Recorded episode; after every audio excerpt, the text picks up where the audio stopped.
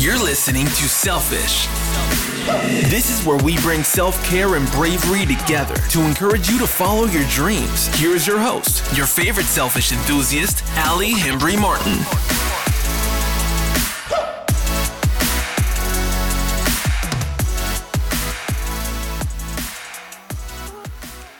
Samantha Gordon is a self help author, yogi, and communications expert.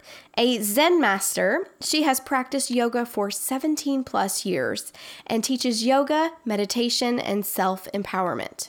Now, she can be found on the hot and new Amazon bestseller list with her book, How to Be Zen in a Crisis. Sam, thank you so much for joining me today.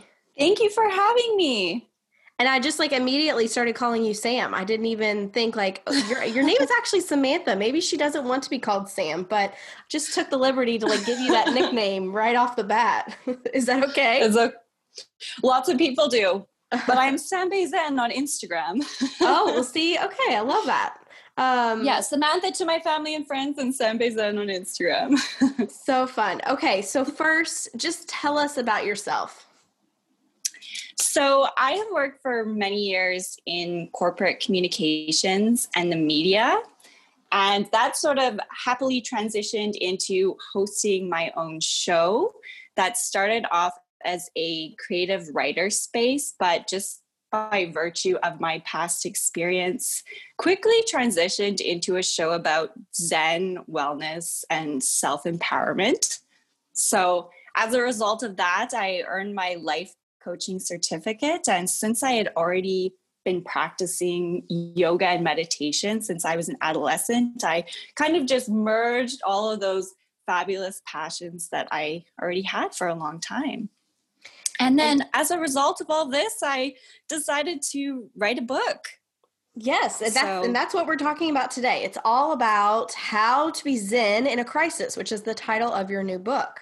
Um, which right. I say perfect timing on that. Um, I'm guessing you yes. started writing this before the pandemic hit, just knowing how books work. Uh, so talk to us about that. What led you to write this, and and really, gosh, how perfect of timing could you have gotten? I know it was very serendipitous, and you're absolutely right. I started outlining this book uh, before the crisis. There was another crisis. Oh, lucky me! Um, that inspired me to write the outline for this book. But the actual writing itself of the book was done during the pandemic. So I did hustle extremely hard during um, the lockdown period.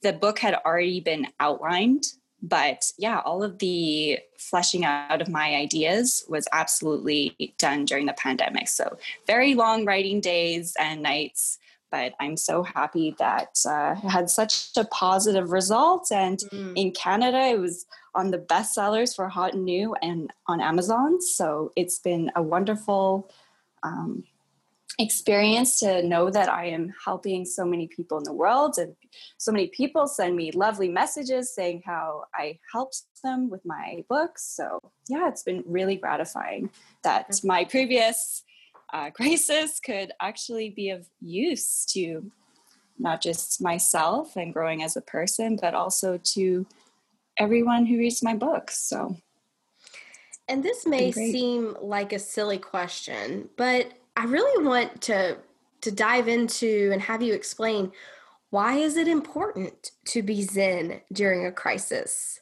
It may seem right. obvious but like i feel like there you have a lot to share in that el- element as far as just why why we should care right and i think that's a perfect question because so often people hear the word zen and they automatically think of zen buddhism which is absolutely not what i'm getting at here um, while i have studied world religions and um, you know, I've been a yogi and I, I know all of these things. My book is absolutely more pragmatic. And so the reason that we are getting Zen is not just to be peaceful, it is so that you can be peaceful and make the best decisions for your life going forward, whether in the crisis, out of the crisis, well after the crisis. And so the word Zen that I'm using in this context is actually the lowercase z or Z if you're Canadian like me. So mm-hmm. it's the mm-hmm. lowercase, which is not Zen Buddhism, it's just the synonym for peace. And so the reason that we want to have a peaceful mindset is so that we can be resilient and we can make the best decisions going forward. And you can't make those good, best decisions for your life if you're running around, you know, like a chicken with their head cut off during the crisis. It's not going to happen. So the whole reason of getting Zen is not so that you can, you know, emulate a Buddhist monk and be sitting at the top of a mountain with a shaved head wearing a loincloth. No, that's not the point. Hmm. The point is just to be pragmatic and practical and take these steps of self care, introspection, self work so that you can be the best person you can be in your life, not just in the crisis, but after, because the decisions that you make during the crisis can either spiral you down further into a black hole or make you come out exponentially better for having gone through the crisis itself. Yeah, that's a great point. Um, and so, without even you know giving away what's in the book, do you have like one suggestion that you know for all of us to be able to tune into that state of zen uh, when there is stress in our life? Maybe it's not a crisis maybe it's just a little bit of added stress but like what is that one tip or suggestion that you can give for the listeners right now Right. And I think it's so great you said this because so many other interviewers are like, what can we do? Like, what's one thing you could do to be Zen in a crisis? Like, you do need to go through all of the steps. It's so important because it is a crisis. It's not just a little stressful day where you can, you know, get centered in 10 minutes and you'll be fine. It's like, mm. no, there's a lot yeah. to unpack there, a lot to unpack. But I will say this I have a chapter on self care in my book. And one of the ways that I have accidentally been practicing that type of self care is because my hot water tank is not working. So for the last four days, five days, I think it's been, I have been doing cold water immersion. Mm. And I don't know if you've heard about this, but it's um, Wim Hof is a huge proponent of it. Yes of course, I'm practicing this accidentally now, but I used to have cold cold burst at the end of my showers. Mm-hmm. But now I'm having entirely cold showers. And there's so many benefits that you can have from this cold water immersion. I say in my book, you know, if you want to scream for another reason other than your crisis, do cold water immersion. Wow. but uh, yes. But I have been doing that. That is honestly the self care tip that I have been doing accidentally in my life, just simply because for whatever reason my hot water tank decided to explode. But it's honestly it's so rejuvenating to be having a cold shower i don't know if you have these spas down where you are but nearby where i live in vancouver we have this spa called Scandinave Spa. And it's wonderful because it um, you get to go into the hot tub, but then you're also supposed to go into these cold pools for mm-hmm. just a couple minutes at a time. And it really uh, enlivens your body. it's quite shocking, literally. Mm-hmm. And it really just ignites your body and it improves circulation. But I honestly think it has a huge psychological effect as well. And I have done many studies, and I can absolutely say that it's true for myself. You feel like you don't need to drink any coffee um, if you have a cold shower first thing when you wake up because trust me you will be awake if mm-hmm. that, Good point. if that water is ice cold okay so when people are trying to achieve that state of zen and again maybe it's not in a crisis maybe it's just in everyday life or you know when there is a eh, you know elevation of stress in their life what is the biggest mistake that they're making to really not get to that level? Right. That's a great question. And it's all about mindset. So I think so often people really enjoy victimhood. They and they they go and of course they would never admit it. Of course they're never going to say oh i enjoy being miserable. Oh i enjoy you know having all of these excuses to not um, move my life forward. But that is the number one thing that is stopping people from being successful and resilient in their life is when something bad happens they will use that as an excuse to not take the ne- necessary steps of being zen to make their life better to move forward. Mm. and yeah it's so it's all about mindset and just cultivating this mindset of zen and resilience and peace so that you can be pragmatic and make the best decisions going forward. Because if you're stuck in this loop of oh poor me. Oh the crisis happened it's like, well, that doesn't have to be the end of your life. In fact, so many people take a crisis and bounce up higher than ever before just by virtue of having more life experience and having gone through a hard time. It can make you just that much more empathetic, that much stronger. So there's really so many amazing things that can come out of a tough situation. And there's so many examples of people doing this throughout time. So it's really about becoming one of those people. And the first thing that you need to do is cultivate a Zen mindset. Okay, so kind of in that same world, you mentioned you've you are a yogi. You've been one for the last 17 plus years. Um, right. So I would love your insight on why you've been able to practice for that long what is the key to consistency for Samantha? The key to consistency, you know, it's effortless for me. And I think it's effortless because I enjoy it. So it, you know, when I uh, started as an adolescent, I had no idea that I was going to still be doing it now. I did a lot of sports growing up.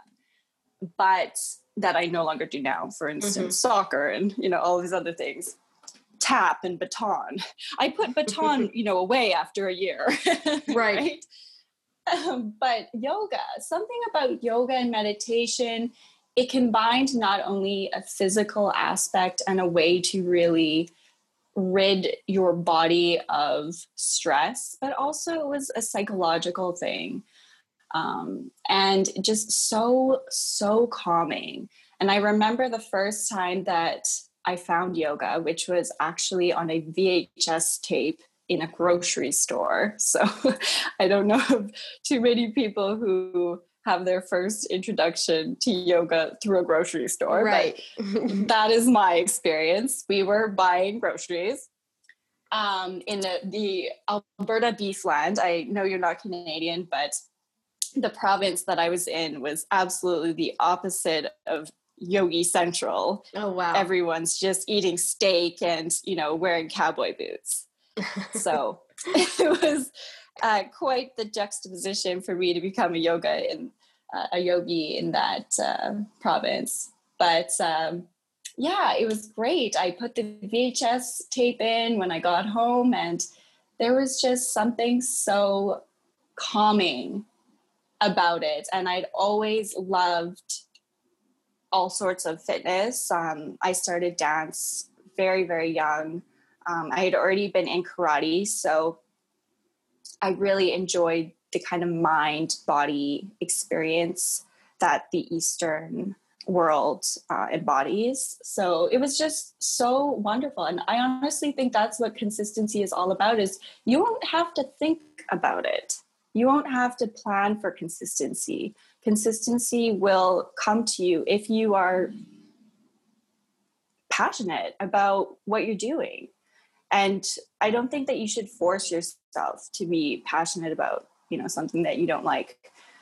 You know, there's a reason I don't play rugby. it's because, you know, I don't want to play rugby. But mm-hmm. um, so I think if someone wants, because I do get this question a lot, is, you know, how do I do yoga on a consistent basis. Well, I'm of the belief that you shouldn't force yourself to do anything that you don't want to do. And if you want to be fit or you want to be taking care of your mental health or your physical health, it doesn't have to be yoga. It can be a multitude of things. And you could just have to find the right one for you. Not everyone has to be a yogi. Yep, that's a great point. Yeah. Okay, so whenever you're in business mindset, is there a favorite app or website or something just a favorite business tool that you just find yourself going i have to tell everybody about this because i don't know what i did before i used it i'm still looking for that. If we have any suggestions throw them your that. way right?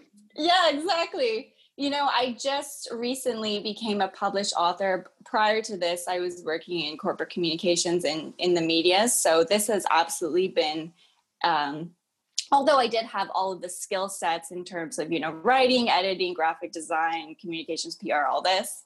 Um, I actually was in a good position. However, you know, all of the business side that I didn't touch before. That's a new world for me. So, yes, please send me your tips. Call me. Call me at the number below. what are your favorite ways to be selfish?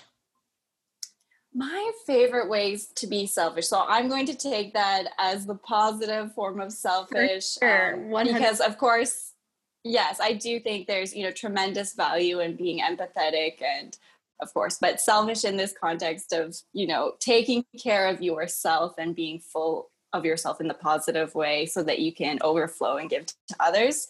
I would say is of course self-care. Um, and yoga. yoga is up there for mm-hmm. sure. Um, and I would also say just writing. This shouldn't be a surprise as I'm an author.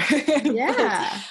I really love writing and writing my book, How to Be Zen in a Crisis it was so cathartic for me to just write.